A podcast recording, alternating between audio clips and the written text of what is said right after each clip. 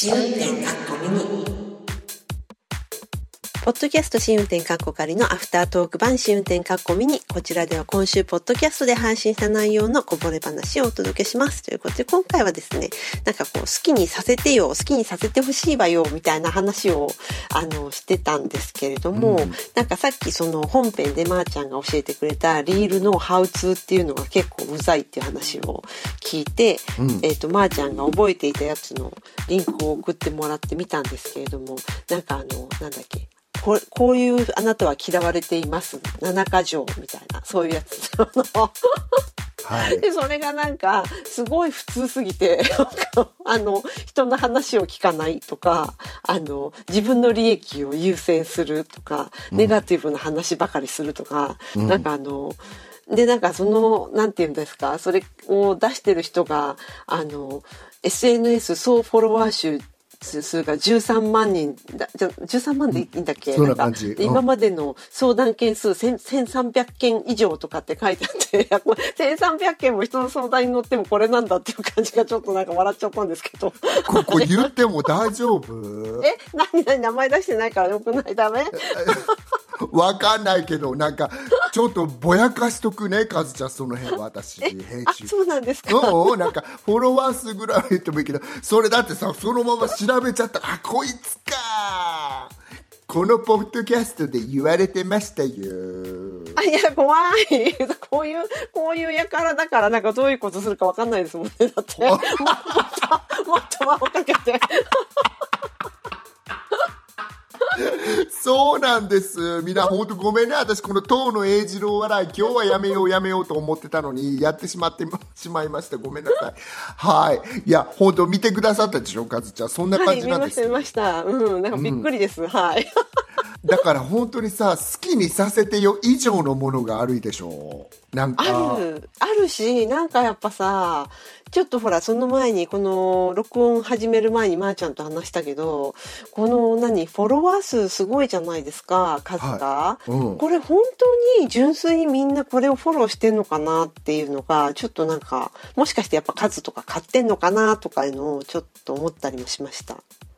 あ、でも意外と純粋の意味がよく分かんないけど、純粋にフォローしてるかもしんないよ。そうなのかな。実はそれぐらいみんなそういうファンダメンタルなアドバイスが欲しいのかもしんないよ。マジ？試運転にお手寄り欲しいよね。はい、お手寄りって言っちゃったのね。お手寄りって言っちゃった。お手紙とお便りが混じっちゃったのね。お手紙って言おうと思ったの。分かってくれた、ごめんねカズちゃん。そうなの。なんかそうよね。まーちゃんもっともっといいこと言ってくれるよね、これよりか。いや、本当にここに書いてあることって言われやなあかんのっていう。そうなんですよ。なんか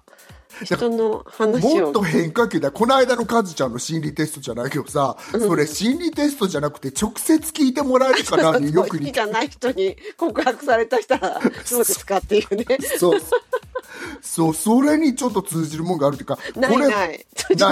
なさいね、ないです、ない、ごめん、失礼いたしました。なんかねえ、今の方たちってそれも聞きたいんかなって思っちゃってさ、私ちょっとびっくりしちゃったよ本当に。だってなんかすごい小学校の道徳の時間に戻ったかのような感じがしますよね。そうなんか、挨拶をしないとかあったじゃん、なんかそう、あとさ、なんつの付き合ってはいけない人がさ、なんか人の話を聞かない人とかさ、人の話を聞かない人とまず付き合うわけってさ、きっかけもないもんね、そもそもそうなると。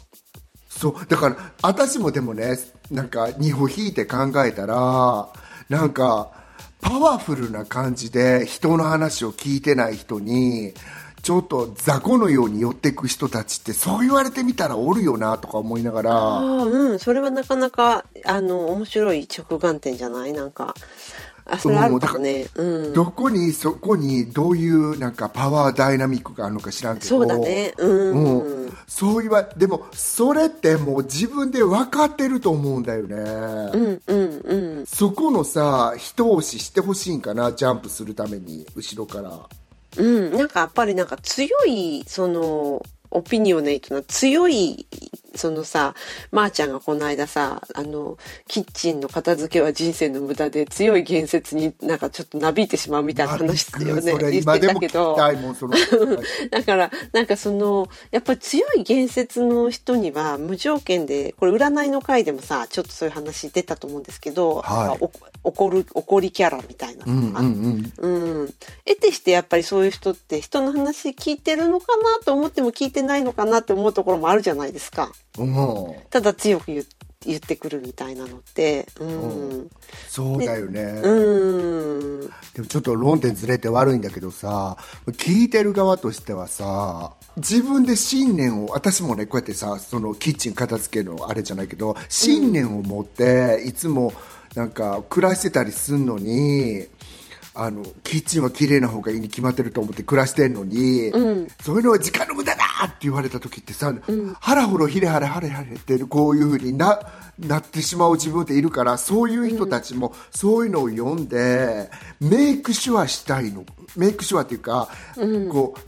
うね、頬を叩かれたいのかな、やっぱり。あ、それあると思いますよ。本当。でもそれは分からないではないよね。なんか再確認したいっていうかさ、振り返って、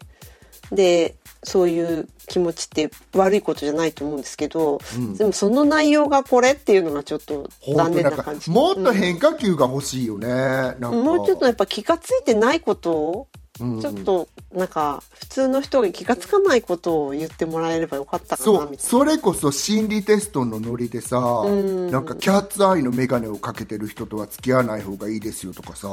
そういう人たちの心理とはこうですとかさキャッツアイのメガネってどんなんだっけ？こういうなんかこういう形してるメガネ、仮面舞踏会的なやつとか、そう、はい、60年代初期とかに流行ったような、そういうのとかをしてる人で、今作ってみただけよ。はいはい。そう、あとなんかここの出身の人にとは付き合わない方がいいですよとかすごいね、その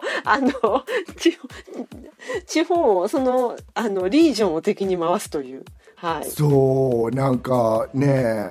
この国に住んでる人は出ワッシュが多いですよとかね、そういう付き合わない方がいいですよとか、そっちの方がまださいいと思う。私そういう人もいましたよね、なんか一部ツイッター改め X で、はい。改め X って言いましたよね、はい。そうだからなんかなのにこれはあまりにもさ、なんか直球すぎちゃって、私はさ、なんかそれこそさ、なんか好きにさせてよ、言われなくてもいいわよっていうさ、感じになってしまったんですが、でもなんかこの間私がさ、さっきも言ったけど、なんかアメリカ人の人で今ほら人の話を聞かない人とかさ、自分のことばっかり話してる人とか出てきたじゃん、それに。人の話を聞かない人出てきてたね。人の話を聞かない人ってもう付き合っちゃいけないどころの話じゃなく、いわゆるさ本当に自己中心的な人やから。でそういう人たちが約悲しいかな、人間 30% いるんだって、で私さ多いって最初思ったんだけど、今までの人生を振り返って考えてみたら、もしかして 30% 以上いたりしてとか思ったりして、さなんかごめんでって言いかけてるの、その結構さ人の話を聞かないっていうよりかは多いのは聞きたいところだけ聞くっていうのがやっぱり人間って多いと思うんですよ。あ、それを言い始めたらほぼ皆さんにこれほぼ 100% 当てはまると思うんですけど、どんな人でも、本当そうだよねでもなんか聞きたいとこだけを聞くっていうので、その人に都合がいいとこだけ聞いてる人たちでしょ、または信じたいことだけ聞くとかさ、いるいるいる、ね、それ言い始めたらもっとおるんちゃうかな、ね、だよね、でその男性が言うには、アメリカ人の、分からへんけど、いわゆるベーシカリーどのディグリーかは分からへんけど、クレイジーも 20-30% いるみたいな感じやったね。その人を殺したり盗んだりじゃないよ、でもいわゆるちゃんと表面的にはやってるけどクレイジーな人ね。だからどういう感じで言ってるのか本当に気をつけなきゃいけないけど、ただあなたに興味を持つっていう人たちが多分 40% 弱それぐらいはいるみたいな、弱って言っちゃってる、うん、先生いいですか、はい、質問一つ、うん、そのクレイジーな人とあなたに話を聞いて理解してくれる人が今なんか分かれてましたけど、それはなんか被さることはないんですかね、うん、クレイジーでかつその人に興味を持って話を聞いてくれるっていう、それはなしなの？あ、でもそれもいるよね。あるでしょきっとね。そう言われてみたら、でむしろそれが一番良くなかったりとかさそうだよね、なんかすごい理解できるよ、さあ2人で今からジャンプしに行こうぜみたいなねわかる、それ言われちゃったらもうミニでは語り尽くせないから、ね、はい、うん、この答えはコメント欄に、はいわかりました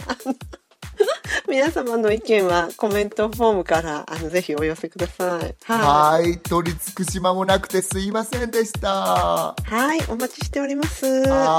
ます。新年がこれに